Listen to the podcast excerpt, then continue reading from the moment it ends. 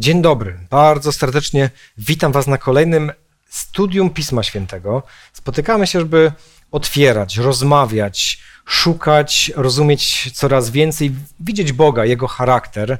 I przez cały ten sezon rozmawiamy o misji. Nieraz misja wydaje się tym, co my możemy zrobić, ale już z pierwszego spotkania wiemy, że y, misja to przede wszystkim to, co Bóg robi dla nas, ludzi. Kolejne spotkanie to rozmowa o tym, że y, my jesteśmy powołani do tego, żeby powoływać kolejnych i kolejnych i kolejnych. Właściwie dlatego dzisiaj tu jesteśmy. A dzisiaj takim e, centralną uwagą będzie, jak Bóg powołuje i do czego powołuje. No i bardzo serdecznie zapraszam.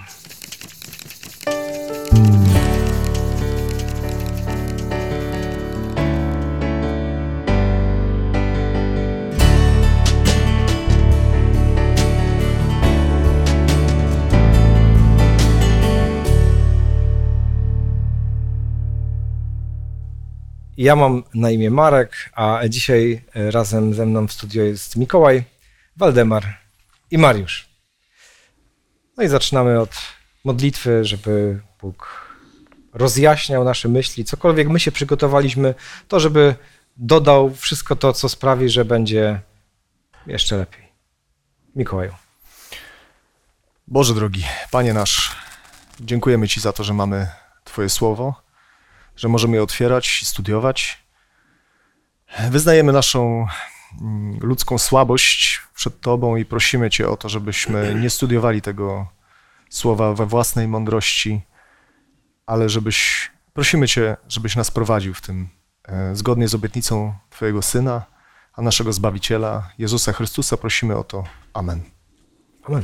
Amen. Bardzo często ludzie pytają, e, dlaczego Bóg nie reaguje? Dzieją się złe rzeczy i, i nieraz mówimy to, to my jako ludzie coś robimy, a, a Bóg nie reaguje. Tymczasem był taki moment, że Bóg zareagował. Mam tutaj na myśli potop, kiedy grzech dojrzał i nieprawość sięgnęła nieba. To czytamy o tym w pierwszych rozdziałach Biblii. No i wtedy ludzie znowu są niezadowoleni, jak Bóg mógł, tak wszystkich ukarać, tak zniszczyć, więc widzimy tutaj niezadowolenie. Czy Bóg coś robi, czy nie robi, to i tak jest niezadowolenie. E, natomiast to jest taki szczególny moment, e, kiedy ludzie mogą zacząć jeszcze raz, bo było źle, Bóg mówi, no to posprzątajmy i spróbujmy jeszcze raz. W sumie tak jakbyśmy może nieraz chcieli, żeby coś zacząć jeszcze raz. E, I, I, mamy ten moment, ziemia stoi otworem, wychodzą ci najlepsi z najlepszych, uratowani, którzy widzieli Bożą moc, Boga w działaniu, cuda niesamowite, znają Boga, no to zaczynajcie. I moje pytanie, jakie Bóg miał dla nich zadanie? Jaka była ich misja? Myślę, że przede wszystkim należy wskazać e, poselstwo o Chrystusie, o Mesjaszu, który ma przyjść, bo to, e, co w rozdziale 9 i w wierszu 9 czytamy, a ja, oto ja ustanawiam moje przymierze z wami i z waszym potomstwem po was, to jest ewidentnie e, nawiązanie do, do, do kwestii, do tej kwestii, która już została ustanowiona przy upadku człowieka, kiedy została złożona pierwsza ofiara, Ludzie oblekli się zamiast w figowe liście, które sami sobie zrobili, w skórę baranka. Ten symbol był wyraźny, i, a, a ponieważ Mesjasz, no to cała historia z tym związana, bo pytania, które się zawsze u ludzkości będą rodzić, dlaczego umieramy, co jest po śmierci e, i dlaczego w ogóle umieramy, no co, co, co, jest z tym związane, no to będzie cały czas aktualne, więc, więc ta opowieść o Mesjaszu... Mesjasz. Dlatego też tym. do arki były zabrane zwierzęta czyste po siedem par, a nieczyste po parze, bo jak wyszli, no to mieli złożyć zwierzę w ofierze. Gdyby złożyli, gdyby tylko była jedna para, no to by już zaginął gatunek. Mhm. Dlatego Bóg nawet myśląc o tym przesłaniu o Mesjaszu, zabezpieczył to w zwierzętach. Jakie jeszcze mieli zadania? Ja myślę, że przede wszystkim e, realizować plan Boży. Plan Boży był taki, żeby na ziemi było Królestwo Boże.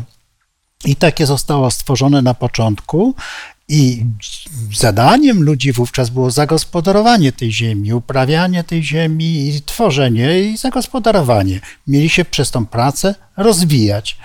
W związku z tym y, otrzymali prawo wolności, mieli pokazać Bogu, ale całemu wszechświatu, być może nawet, jak potrafią się rozwijać pod wpływem Bożego działania, jak niezwykłe myśli i tak dalej. Więc wydaje mi się, że Bóg musiał zareagować, ponieważ świat przedpotopowy poszedł swoją własną drogą, odchodząc od Boga. Kiedy została już jedna ostatnia rodzina, która dała światu tamtemu 120 lat na to, żeby się zastanowili nad tym, co robią, uprzedzeni byli o tym, że mogą zginąć, e, i to była interwencja Boża. Ale na własne życzenie świat przedpotopowy, że tak powiem, zginął. Potem mamy... A tutaj mają jakby nowe otwarcie. Tak. Czyli tak samo jak na początku Bóg tworzy człowieka i mówi napełniajcie tę ziemię. Tutaj e, w moment z dziewiątego rozdziału e, Księgi Rodzaju, pierwszy wiersz, i pobłogosławił Bóg Noego i synów jego i powiedział do nich, rozradzajcie się i rozmnażajcie i napełniajcie ziemię. Czyli cały czas to samo. Bardzo mi się podoba ta idea bo właśnie Bożego Królestwa, że nawet jak coś się nie udało, Bóg mówi jeszcze raz, jeszcze raz, a później słyszymy to w Ewangelii, Ewangelia Mateusza, idźcie na cały świat. Czyli znowu to Boże Królestwo, Bóg mówi, idziemy dalej, nie poddajemy się, bo to jest cel. A mieli, jak... się, mieli się rozejść, mhm. rozproszyć, tak? Wielokrotnie widzimy to na kartach Biblii, że gdy człowiek ma pełnić jakąś Bożą misję, no to musi gdzieś pójść, Bóg go gdzieś kieruje, prawda? Nie zawsze tam, gdzie on by chciał sam iść i wybrać sobie. Więc y, to była Boża misja, której no, nie chcieli spełnić, tak? Powiedzieli, okej, okay, tu jest nam fajnie, pozostańmy na miejscu. No to jak im, jak im poszło? Mieli się rozejść, mieli tutaj Boże Królestwo o Mesjaszu, e, piękne idee, miało być dobrze, a wyszło... Fatalnie, dlatego że komuś się umyśliło, że będzie panował nad wszystkimi. To jest ambicja wybitnych postaci, niewątpliwie, potrafią znaleźć swoich sojuszników i mają dość siły, by wywrzeć na nich takie działania, aby byli posłuszni.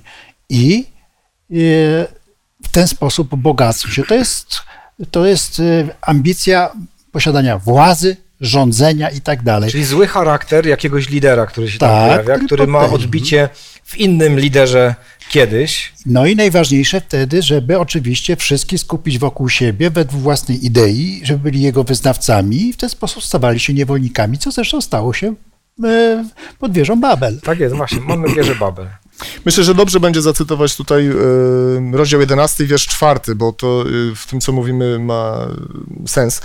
Czy, czytam z uwspółcześnionej Biblii Gdańskiej. E, potem powiedzieli ci ludzie, chodźcie, zbudujmy sobie miasto i wieżę, której szczyt sięgałby nieba, to jest pierwsza rzecz, i uczynimy sobie imię, to jest druga rzecz, i trzecia, abyśmy się nie rozproszyli po powierzchni całej ziemi, czyli jakby jest to, wszystko jest przeciwne. Tak, czyli raz, że jakieś imię, czyli my sobie nadamy, my, my sobie siebie określimy sami, po drugie, że szczyt sięga nieba, czyli ja, no bo może Bóg obiecał, że nie będzie potopu, ale lepiej się zabezpieczyć, bo mu nie wierzymy. No i z tej niewiary wychodzi to, że nie będą się rozpraszać. Ale, ale wierzyli bo, w Boga, to byli ludzie wierzący. No tak, to Kościół. No przeciwnie, poczekajmy chwileczkę, to było naprzeciw Bogu temu, który stworzył, bo pamiętajmy, że ta wieża Babel była budowana na wzór ziguratów, które już archeologicznie znamy i wiemy.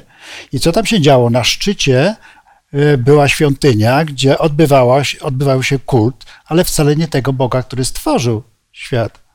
To no już tak. był, to było społeczeństwo związane religijnie, ale już wobec innych wierzeń. I to było przeciwdziałanie nie, brak ufności Bogu.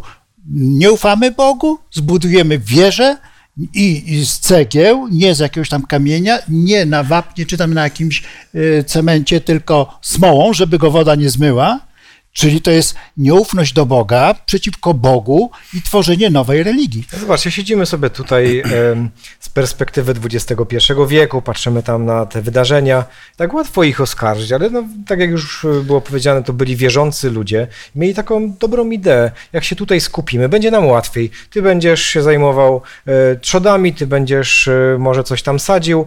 Jak jesteśmy razem w mieście, e, będzie komfortowo żyć. Czy, ja by... czy, to nie jest takie zupełnie normalne, ludzkie? Ja bym tutaj polemizował, znaczy, bo, bo, to tak zabrzmiało, że oni się pojawili i nagle coś niewierzący. Oni nie spadli z nieba, to byli potomkowie Noego przecież wszyscy, tak? tak Czyli to, to, było, to był Kościół Boży, który po prostu przez to, że nie, no, nie, może nie wchodźmy teraz w dlaczego, ale y, z, z biegiem czasu stał się bałwochwalczy i skupiony na sobie. Czyli to skupienie na sobie powoduje zawsze wywyższenie siebie, człowieka. A potem jest ta idea, no bo czym są, przepraszam, bogowie bożki? Są ideą jakąś ludzką o tym, jak może wyglądać Bóg, ki, kim może być Bóg i tak dalej. To jest po prostu idea ludzka. Człowiek de facto czcząc bożki czci siebie samego, swoje pomysły. Więc w tym sensie to, to skupienie na sobie zawsze, zawsze tym się kończy. No. Dążenia do osiągnięcia jakiejś wyjątkowej władzy, zagarnięcia ziemi pod swoje władze, to historia nas uczy. Tych imperiów było sporo. I cóż, żeby nie wiem jak były one wielkie, w końcu upadały. Dlaczego upadały? Ponieważ one poddawały się, y, podlegały degeneracji. Im bardziej potężne to imperium się stawało, im większa władza w garści jednego człowieka, tym szybciej upadało to cesarstwo. Tak, jeszcze bardziej znaczy... tych Babilończyków.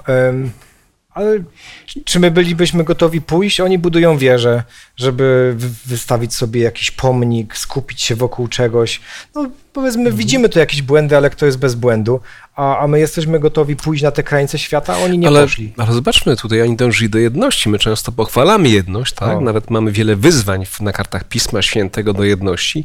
Okazuje się, że nie każda jedność jest dobra, tak? Że czasami e, jedność może prowadzić do złych rzeczy, do, do potęgowania się zła. Zobaczcie, człowiek, y, który jest przestępcą, czasami może by niewiele złego zrobił, gdyby nie to, że się zrzesza z innymi, z innymi przestępcami, powstają jakieś gangi, mafie, jakieś syndykaty, zbrodnicze i ludzie razem potrafią naprawdę nagrzeszyć. Tu jeszcze muszę jedną rzecz dodać, bo to tak, to jest prawda, ale takie pozornie dobre rzeczy, kiedy są skumulowane w jedno.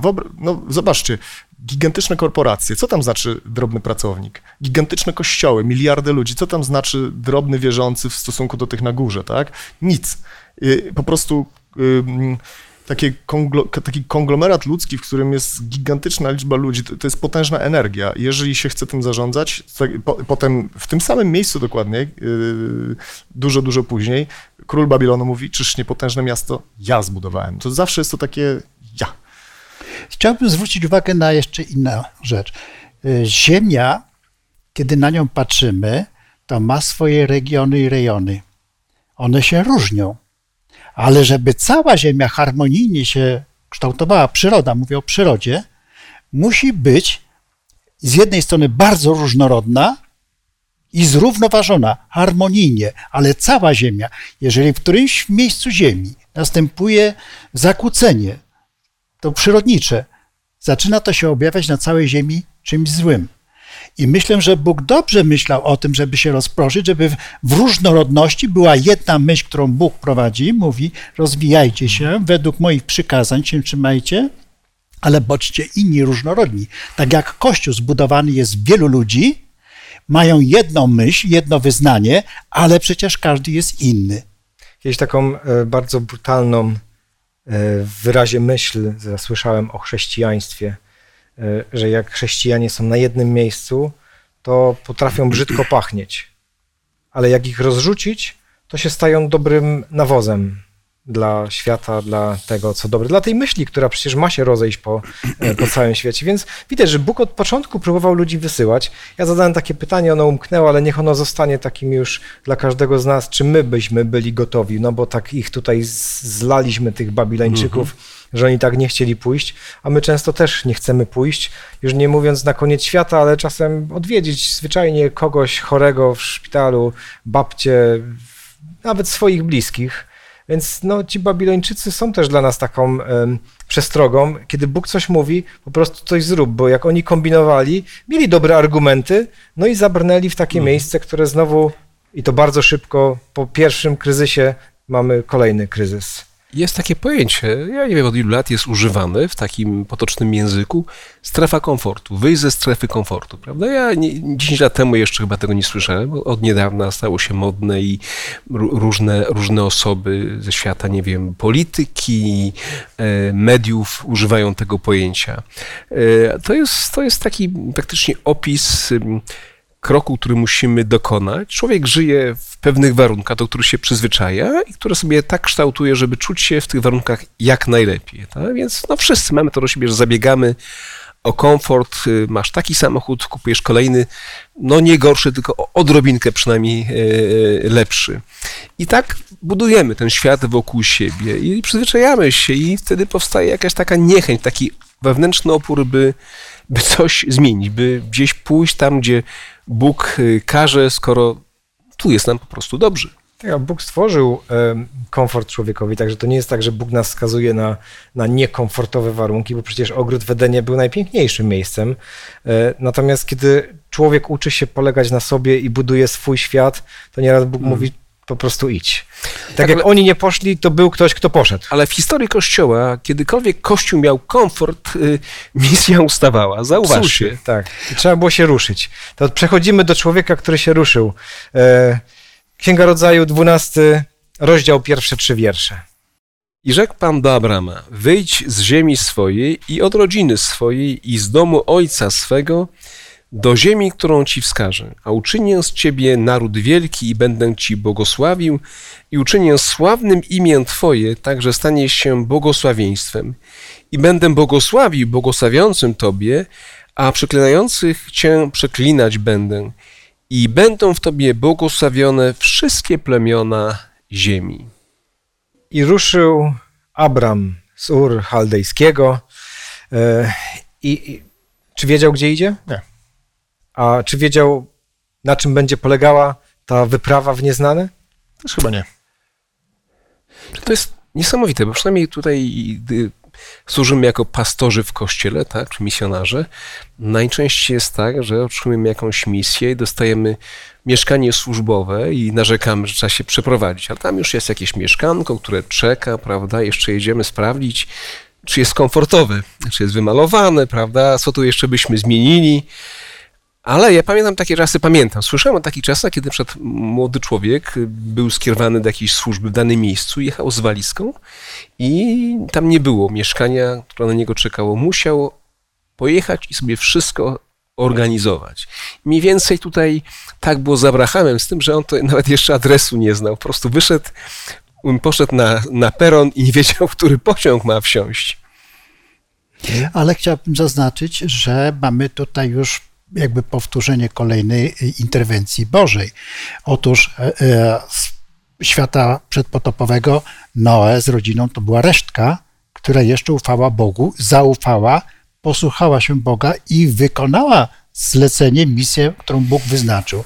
Abraham, wychodząc z Ur Chaldejskiego, Bóg też go ratuje w tym sensie, bo gdyby dalej jego rodzina pozostała, to tam... To za no, dużo by się nie dowiedział. Dokładnie ani nie byłby przykładem dla innych. Ale był w stanie jeszcze posłuchać Boga, uwierzyć, prawda? I to ta kolejna resztka, czyli on z rodziną, y, idzie i znowu zakłada jakąś nowy, y, nowy rozdział, nowego sposobu przekazania ludzkości prawdy o Bogu. Czyli on jeszcze nie wie, gdzie idzie, po co idzie, jaki jest ten sens, ale jest gotowy zrobić te pierwsze kroki. To jest też taka dobra wskazówka, że nieraz nie widzimy wszystkiego, e, ale warto zrobić pierwsze kroki, Bóg wtedy będzie odsłaniał e, kolejne. Ale jak patrzymy na Stary Testament, to co było tą najważniejszą Bożą misją, w którą Abraham, czy też wcześniej Abram został włączony? Bo nieraz patrzymy i mówimy, otwieramy teksty, mówimy szabat, świątynia, stan umarłych i pokazujemy, otwieramy kolejne teksty, ale jakbyśmy tak panoramicznie spojrzeli, przesłanie Starego Testamentu, Znowu tutaj trzeba wskazać e, wiersz trzeci. U mnie akurat w tłumaczeniu jest w Tobie będą błogosławione wszystkie narody ziemi, tak? Abraham, który jest w zasadzie z Sarą bezpłodni. Nie mają dzieci. Jeszcze przez wiele lat nie będą mieli. Obietnicę dostaje, że jego potomstwo będzie wielkie. Zresztą to ironiczne imię, Abraham, wielki ojciec, yy, czyli znowu wskazanie jest na Chrystusa. On, I on dobrze o tym wie, nie wie jak, nie wie co. I to trochę, ja bym porównał to z kolei do naszego nawrócenia, takie wyjście, trochę nowy rozdział w życiu się otwiera, idziesz i tak trochę nie wiesz, jak to się skończy. Różnie się może skończyć. Są tylko pewne obietnice, które cię Czyli prowadzą. obietnica w tym momencie potomka. My byśmy powiedzieli, Zbawiciel świata, który przychodzi i patrząc czy na świątynię, czy na jakikolwiek element, którego Bóg używał, to wszystko miało ten właśnie cel. Powiedzieć, o obietnicy. A jakbyście mieli wybrać ze Starego Testamentu jakiś właśnie wasz ulubiony fragment, który jest taką perełką mówiącą o tym Zbawicielu, o tej nadziei, gdzie Bóg jakiś kolejny drogowskaz stawia? Dla mnie najważniejszy jest ten pierwszy proroczy tekst zawarty w 3.15 Księgi Rodzaju, gdzie mówi, że Bóg ustanowił, bo to nie, że człowiek czy ktoś wymyślił sobie, Bóg ustanowił nieprzyjaźń między szatanem a kościołem i tak dalej, że y, ustanowi Zbawiciela, że przyjdzie ktoś, to uratuje. Czyli tutaj mówi o tym, że plan Boży, misja Boża będzie zrealizowana niepodważalnie. Ten pierwszy tekst, niezależnie od wszystkich innych, mówi nam o tym, że Bóg doprowadzi do końca swoją misję. Tak, Bóg, Bóg zwycięży. Mimo, że na razie się rozsypało, ale ja to poskładam, mówi Bóg. Jakie Ja muszę, ja muszę wskazać, ale nie dlatego, że jest najbardziej prawdopodobnie popularny ze Starego Testamentu tekst, tylko dlatego, że nikt no, mi go nigdy nie wytłumaczył i ja sam do niego dotarłem i mi stanęły włosa, e, włosy dęba e, z Izajasza 53. Kiedy czytałem, że zaprawdę On wziął na siebie nasze cierpienia, wiersz czwarty, i nosił naszą boleść, a my uważaliśmy, że jest zraniony, uderzony przez Boga i utrapiony, lecz On był zraniony za nasze występki, starty za nasze nieprawości, kara dla naszego pokoju była na Nim, a Jego ranami zostaliśmy uzdrowieni. Kiedy to przeczytałem, nie znając żadnych wytłumaczeń, ani nikt mi tego nie wskazał, to po prostu aż sobie myślałem, ja, to chyba musiało być napisane w jakieś po Chrystusie, po czasach Chrystusa. Bo tak bardzo jest, pasuje. Tak, tak, że to jest po prostu aż nieprawdopodobne. Potem jeszcze ten psalm 22, prawda, i tak dalej. Więc, więc te rzeczy y, były tak nieprawdopodobnie detalistycznie oddane. Tego jest setki y, w Starym Testamencie, ale to na mnie z kolei zrobiło największe Mhm. wrażenie. Ja wskażę może na tekst z, y, z czwartej księgi Mojżeszowej, czy z księgi liczb, 24 rozdział. No właśnie proroctwa takiego proroka, który za pieniądze prorokował, a jednak, a jednak trafił coś dobrego y, w natchnieniu Bożym powiedzieć, a tak to ujął. Widzę go, lecz nie teraz, oglądam go, lecz nie z bliska. Wy, wzejdzie gwiazda z Jakuba, powstanie berło z Izraela i roztrzaska skronie Moabu, ciemię wszystkich synów Seta. Czyli też może jeszcze nie tak wyraźne, tak jak to pierwsze proroctwo, ta protoewangelia też nie jest jeszcze taka wyraźna. Jest mowa o jakimś tam potomku. Tu już coś więcej, prawda? O, o, o tej gwieździe, która, która wzejdzie mm, z Izraela. y, No i, i, i już nam przybliżają tą właśnie tajemniczą postać Mesjasza, na którego oczekiwano. Więc pytałeś o to, jakie było przesłanie Starego Testamentu. Mhm. Mesjasz przyjdzie i to jest przesłanie I, I to jest piękne, że je- jeżeli coś rozumiemy, to potrafimy o tym powiedzieć krótko. E, Dobrze by było, żebyśmy tak zawsze potrafili. Prosto. Więc, I prosto. Więc przesłanie Starego Testamentu jest przyjdzie Mesjasz i on wszystko naprawi.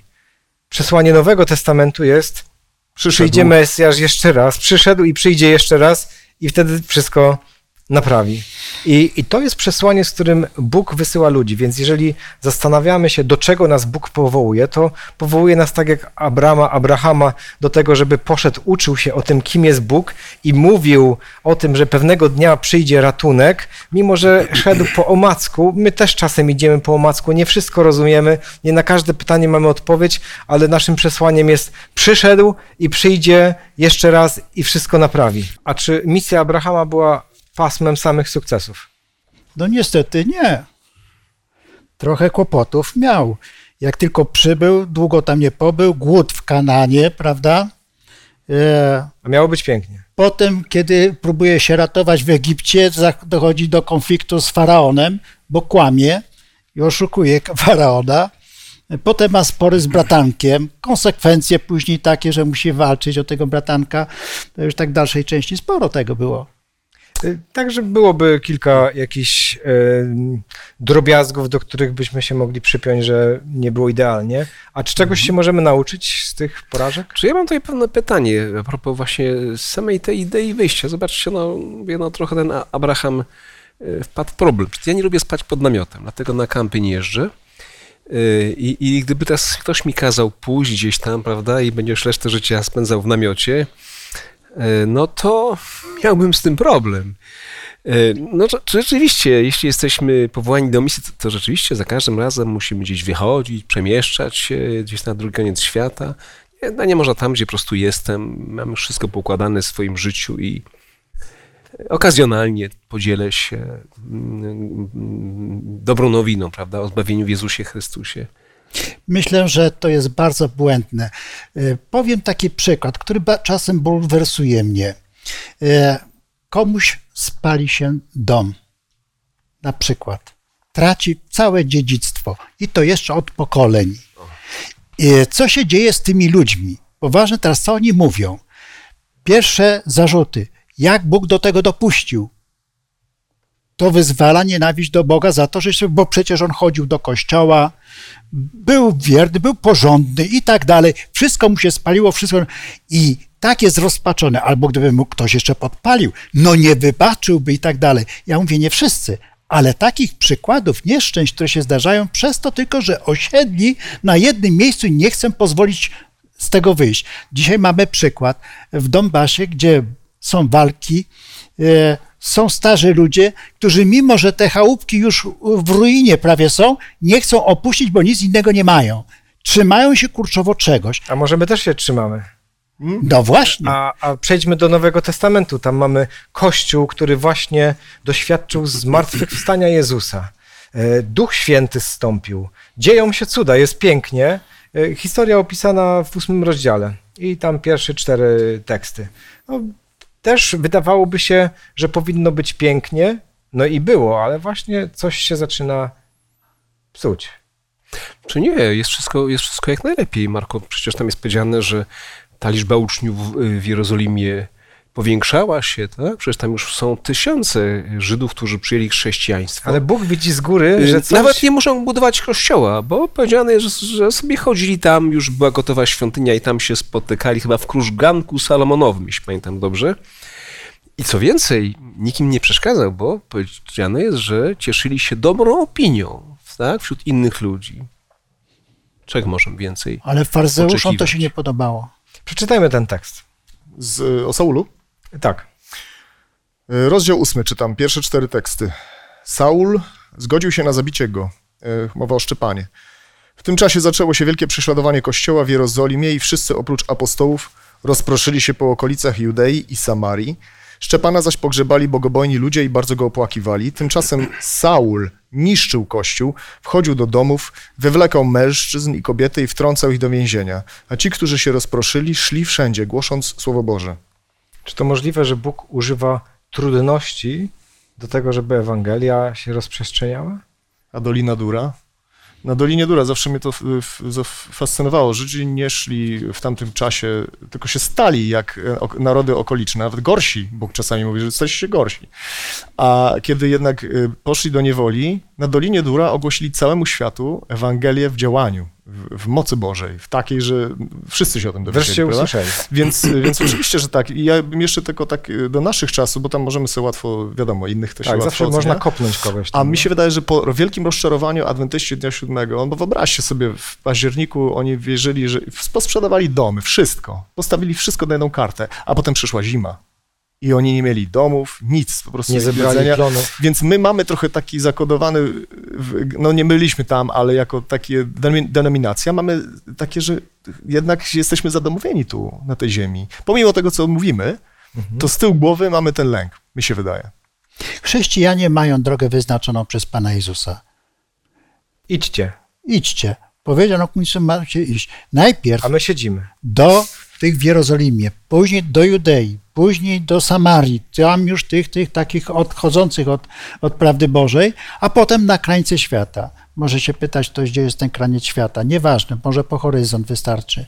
W każdym razie to samo dotyczy wszystkich innych chrześcijan, bo tam nie wymienia jakich chrześcijan. Wszyscy chrześcijanie, ponieważ chrześcijanin ma misję nie możemy zapomnieć o tym, że po prostu nas Bóg wysyła w misji. Jeżeli my się przyzwyczajamy do jakiegoś domu i komfortu, no to Bóg czeka, aż wreszcie okoliczności nas wypędzą i wtedy może zacznie nam błogosławić. Ciekawe, że tak jak ten kryzys na równinie Dura, to wiele innych e, momentów. Daniel, który też trafia w opresję, nagle dowiaduje się król, całe królestwo, zostają ogłoszone dekrety, należy czcić Boga Daniela. E, więc te momenty, które dla nas są kryzysowe, Bóg ich używa, żeby zrobić coś przełomowego i nie potrzebuje wielu. Kiedy Kościół, ten wczesnochrześcijański, rusza z Ewangelią, pojawia się również przeszkoda e, w głoszeniu, ta etniczna. Poganie myślałem. Poganie, tak. Jak, jak Bóg się z tym uporał, że...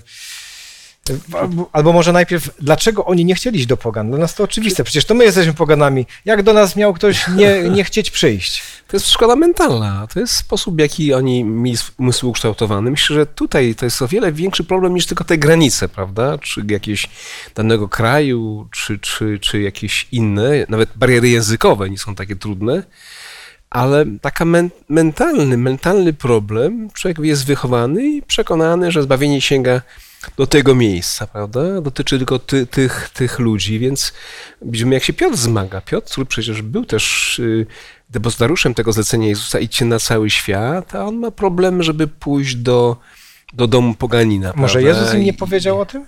No nie, no słyszeli, idźcie na cały świat, głości Ewangelię wszelkiemu stworzeniu, ale wiecie, my też wiele, wiele rzeczy słyszymy, prawda? Że ludzie są równi, y, że mamy wszystkich kochać i tak dalej, ale tego nie lubię, bo jest Ukraińcem, prawda? A, a tego nie lubię, bo jest Rosjaninem. Kolars, albo Rosjaninem jest, prawda?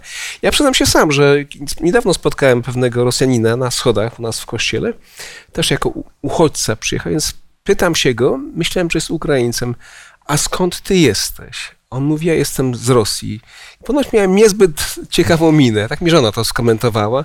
Więc działają w nas takie różnego rodzaju uprzedzenia i, i w kościele chrześcijańskim, co jest przykre, to funkcjonuje. Czy myślicie, mhm. że mamy jakieś kolejne granice do przejścia, jak tutaj e, oni zmagali się z tym, czy można iść do pogan, e, czy mamy takie granice? No, nie wiem, czy, czy można pójść do osób homoseksualnych, czy można pójść, nie wiem, głosić nie Ewangelię. Można, nie można. Nie Czy można iść do głosić Ewangelię prostytutkom? Y, no nie wiem. Są, są różni ludzie, którzy są y, uważani za mm, wykluczeni od razu. Wykluczonych czy nieczystych, jakby zasady. To takie dwa przykłady, ale a... Ale wiecie co, przepraszam, że ci Mariusz przerwę, bo ja też ostatnio byłem w miejscu, w którym są ludzie, którzy słuchają rock and rolla, mają koszulki z, może z metalowymi zespołami i dosiadłem się do dwóch dziewczyn i mówię, o czym rozmawiacie? One mówią o Bogu. Prawda? Zaskakujące. Od razu. I ty tam byłeś? Tak, ja byłem tam, no. Okay. Byłem tam. Więc, yy, znaczy, no dobra, okej. Okay. Ale wiecie o co chodzi, że właśnie... Że Jak Bóg że posyła mamy, gdzieś, no to trzeba nie, nie, nie, nie, nie mówię, że mnie tam posłał, tylko chodzi o to, że mamy te stereotypy, w które w, od razu wkładamy, generalizujemy grupy ludzi, zamiast myśleć o tym, że ktoś jest, wyrasta w jakiejś Ja chcę kulturze. powiedzieć, że Izraelici wypaczyli to, co Bóg im przykazał. Oni nie mieli się łączyć z, e, z ludem kananejskim, tylko z jednego powodu i dla jednego powodu, żeby nie przejęli kultury bałwochwalczej. Natomiast mieli wskazywać całemu ówczesnemu tam do okolicznego świata, pokazywać jak Bóg błogosławi im i żeby oni chcieli przyjść do nich. Tak. Więc to jest jedna z form ewangelizacji. Popatrzcie, jacy oni bogaci, jak u nich wszystko jest dobrze, jakiego mają Boga, jak o nich się stara. Idźmy do nich. To była jedna z form, prawda? Oni wypaczyli to w ten sposób, że w ogóle nie mieć do czynienia, nawet nie wpuszczać. To jest błąd, chociaż nie do końca to było respektowane, bo mamy przykład Rut na ten przykład, czy jakieś inne, ale ważne jest to, że trochę to wypaczyli i w związku z tym już mieli wewnętrzne opory, o których mówisz, czyli trochę już ta kultura przeniknęła ich serce. Ale potem apostoł Piotr dostaje wyjaśnienie, czyli znowu Bóg interweniuje w inny sposób, po prostu tak, to jest to płótno, które zstępuje, tak. Bóg mówi, nikogo nie uważaj za I tam wcale nie chodziło o jedzenie kaszanki, prawda? Tylko problem dotyczył człowieka. Jak Piotr tą wizję zrozumiał, no nastąpi w nim przełom i, i, i, i, i poszedł. Co, co ciekawe, Waldemar wspomniał moment, kiedy y, Izrael został wysłany do Babilonu i tam mieli dbać o pomyślność wręcz tych tak. miast, bo Bóg mówi, wy tam będziecie mieszkać. Y, co ciekawe, kiedy wrócili, to nie wrócili wszyscy co znowu możemy oceniać dobre, niedobre. Natomiast Bóg potrafi nawet błędy, tak jak z błędami Abrahama, no my się możemy czegoś nauczyć. E, przede wszystkim jest kwestia kierunku. Nawet jak jest jakiś błąd, ale kiedy człowiek jest gotowy cały czas iść za Bogiem, to jest nadzieja. Więc e, jeżeli Izrael nawet nie wrócił, kiedy później już mieli wracać, zostali, to co ciekawe dzieje się później w Imperium Rzymskim.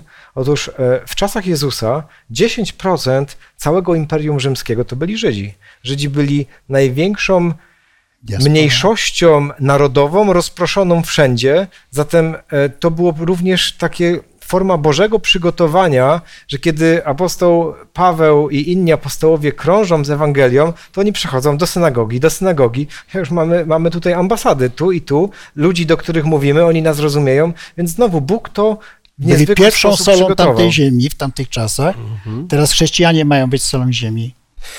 Ja myślę, że to taki problem nie wynika z jakichś tylko uprzedzeń, prawda, że nie wiem, nie odpowiada mi czyjaś rasa skóry, czy język, czy kultura. My czasem nie wiemy, jak, jak to zrobić, dlatego że ci ludzie różnią się od nas, wyrośli na innym gruncie takim kulturowym, prawda? I to jest chyba główny problem, że my boimy się, że nie damy rady im przekazać tego, co byśmy chcieli, bo nie ma, nie ma tego, nie ma tej, tej wspólnej podstawy. Jeśli ja rozmawiam, powiedzmy, z katolikiem, to jest człowiek wierzący, wierzy w Boga, ma szacunek do Pisma Świętego, więc jakoś tam łatwo mi ma, pójdzie. Ma przykazania, tak? to już zaczniemy ale, od tego. Ale, ale spotkanie się z ateistą, no, no, no mhm. to, to od czego tak naprawdę mam zacząć, prawda? Osób, które mają zupełnie inne wartości, no to mamy problem. A to żaden problem wielki, bo trzeba tą samą zasadę, którą Pan Jezus powiedział dla pierwszych apostołów, zachować tą samą e, dla nas, obecnych chrześcijan. Powiedział najpierw gdzie? W Jerozolimie, w swoim domu. Przeczytajmy ten tekst. Y, Dzieje apostolskie, pierwszy rozdział, ósmy wiersz mówi, ale przyjmiecie moc Ducha Świętego, który stąpi na was i będziecie mi świadkami w Jerozolimie, w całej Judei, w Samarii, aż po krańce ziemi.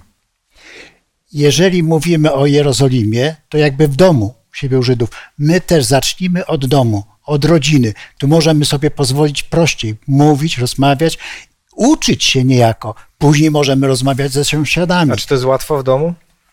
Może jest najtrudniej, ale z innej strony inaczej się zachowujesz wobec kogoś obcego, a inaczej wobec rodziny. Ale przynajmniej się czegoś uczysz, bo to jest bardzo dobre przygotowanie, dobre szkolenie.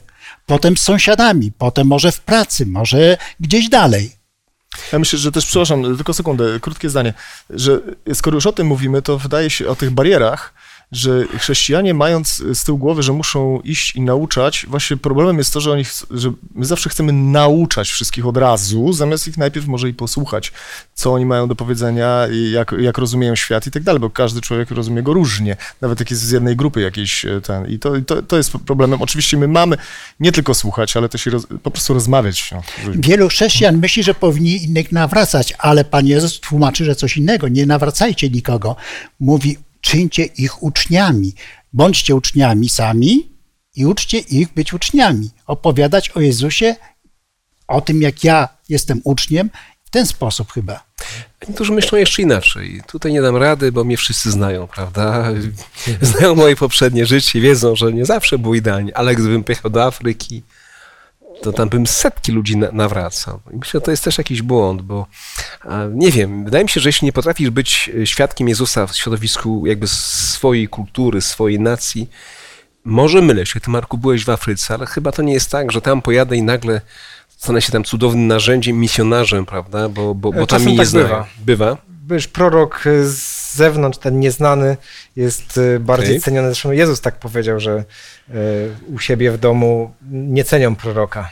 No tak, ale z drugiej strony to też jest czasami y, ironiczne, chociaż ja oczywiście szanuję ludzi, którzy wyjeżdżają, ale też, że ludzie z Europy, szczególnie z Polski, wyjeżdżają do Afryki gdzie jest miliony ludzi wierzących. Tam są przecież adwentystów jest w Zimbabwe milion, w Rwandzie milion.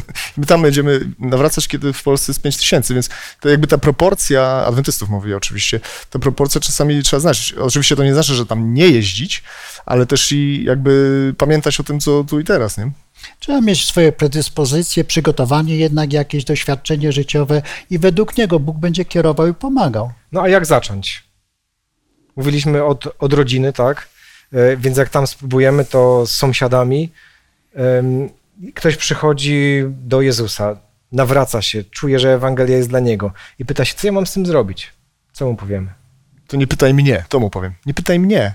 Jest taka bardzo niewygodna pozycja, w której się dowiesz na kolanach i dowiedz się gdzie. I te, bo chodzi o to, żeby to nie była nasza misja, yy, tylko Boża. To Bóg ma nam pokazać możliwości, poddać właściwe myśli i wtedy to się samo pojawi.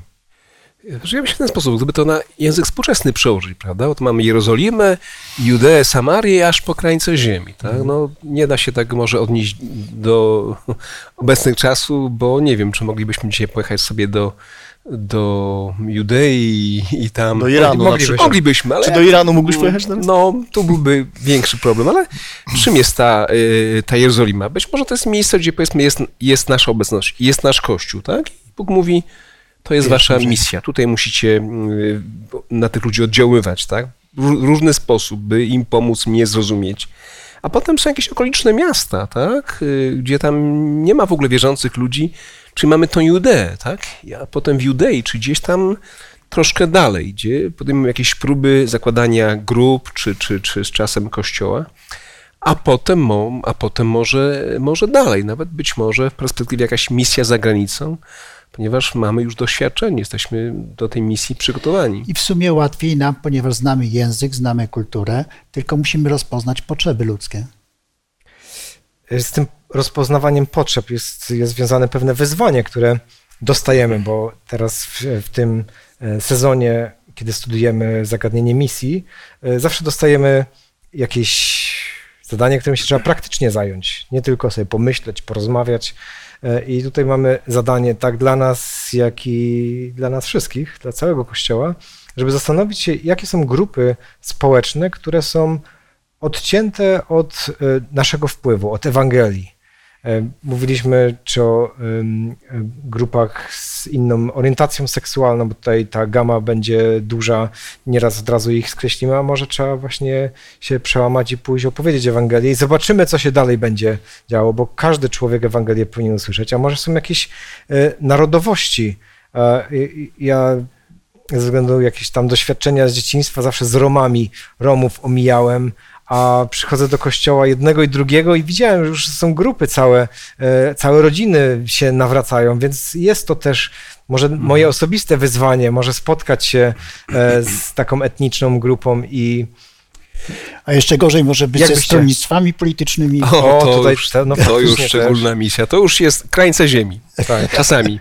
Ale jeśli chodzi o, o no nie musimy dzisiaj jechać do Wietnamu, żeby prowadzić misję wśród Wietnamczyków, bo mamy w Warszawie jakąś dużą społeczność, tak? Chyba nie wiem, jeśli nie kilka jeśli nie kilkanaście tysięcy, to kilka, są całe skupiska. Mhm. Będąc w pewnej, w pewnym dzielnicy Warszawy, w zasadzie to, było, to, już, to już był Raszyn, widzę ludzi, którzy idą w takich turbanach, na nabożeństwo wiem, hinduistyczne, tak? Więc mamy, mamy ludzi, mamy hindusów, którzy nawet mają swoją świątynię pod Warszawą, a więc jest masa. A, a, mamy też bardzo wielu dzisiaj muzułmanów w Polsce z racji tej wielkiej, wielkiej migracji, tak, jakieś takie skupiska.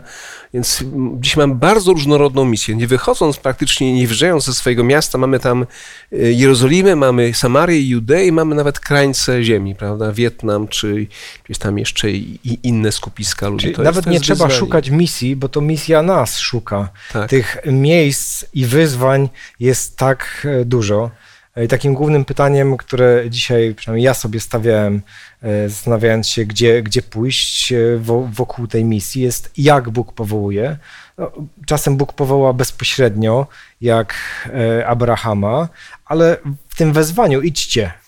Nie, to jest wystarczające. Niech, nie bądźcie jak ci Babilończycy, którzy sobie wystawili piękny kościół i w tym kościele, no oby nawet tak czasem myślimy. Jakby mm. tak postawili piękny kościół i tylko w tym kościele, byśmy powiedzieli, no czasem nie najgorzej, ale, ale Bóg mówi idźcie, nie siedźcie w jednym miejscu, idźcie i do czego powołuje? Do opowiadania o tym, że Bóg jest dobry i że pewnego dnia rozwiąże problem tego świata. Gdy to mówisz, gdy to mówisz, pomyślałem sobie, że w takim razie to wyjście ze strefy komfortu coś innego dzisiaj oznacza niż w czasach Abrahama, tak? który musiał pozostawić Ur Chaldejski i rzeczywiście mieszkać w namiotniku już do końca swojego życia.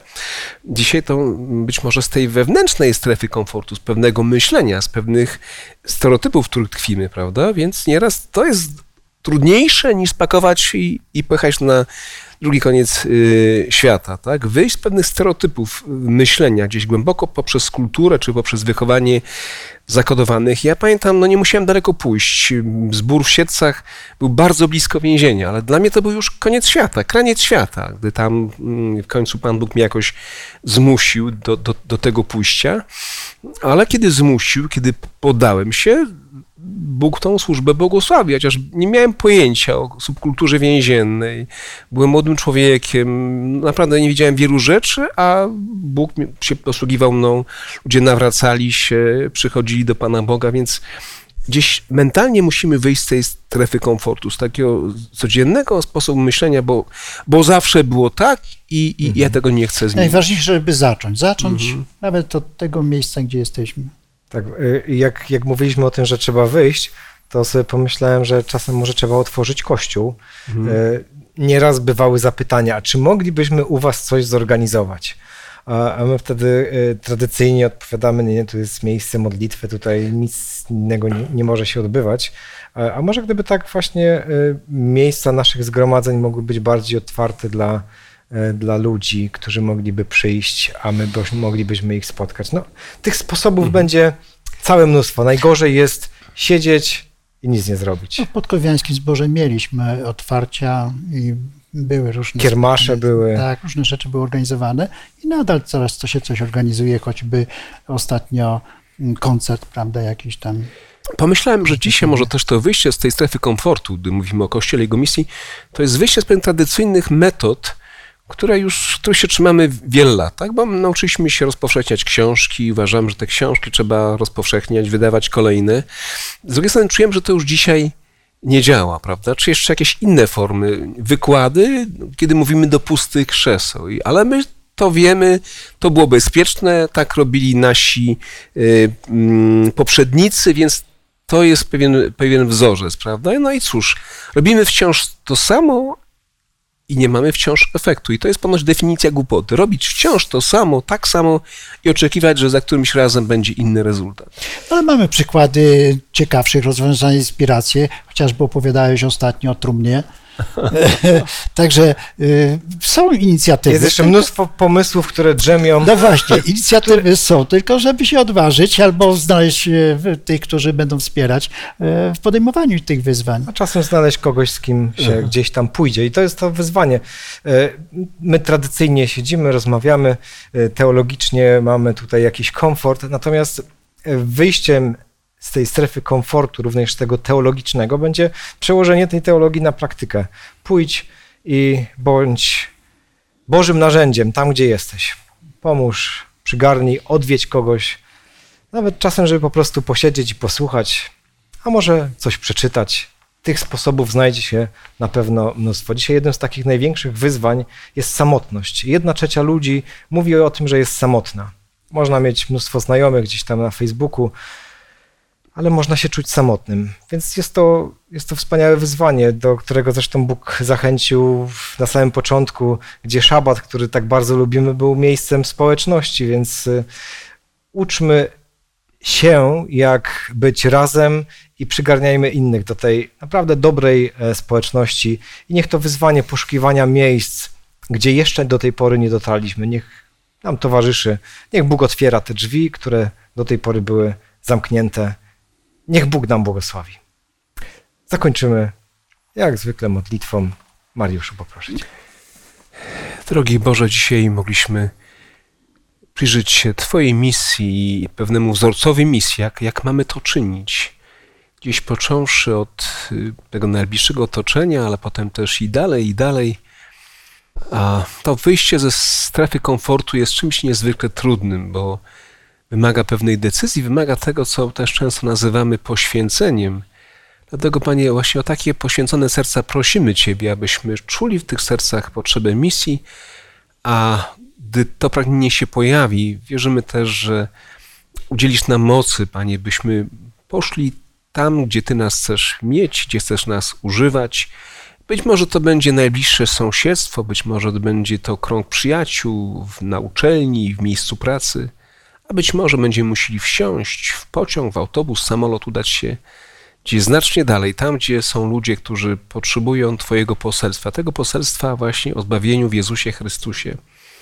Dlatego, drogi Boże, daj nam przyjąć Twoje wyzwania, abyśmy pewne rzeczy robili dzisiaj może inaczej, abyśmy byli otwarci, tak jak był otwarty Abraham, inne, inne, inne osoby, które mm, słuchając Twojego głosu poszły, nie, nie zawsze wiedząc, dokąd ich ta droga zaprowadzi. Więc, Panie, chcemy też czasami pójść nieznane, chcemy tej odwagi, tej inspiracji od Ciebie.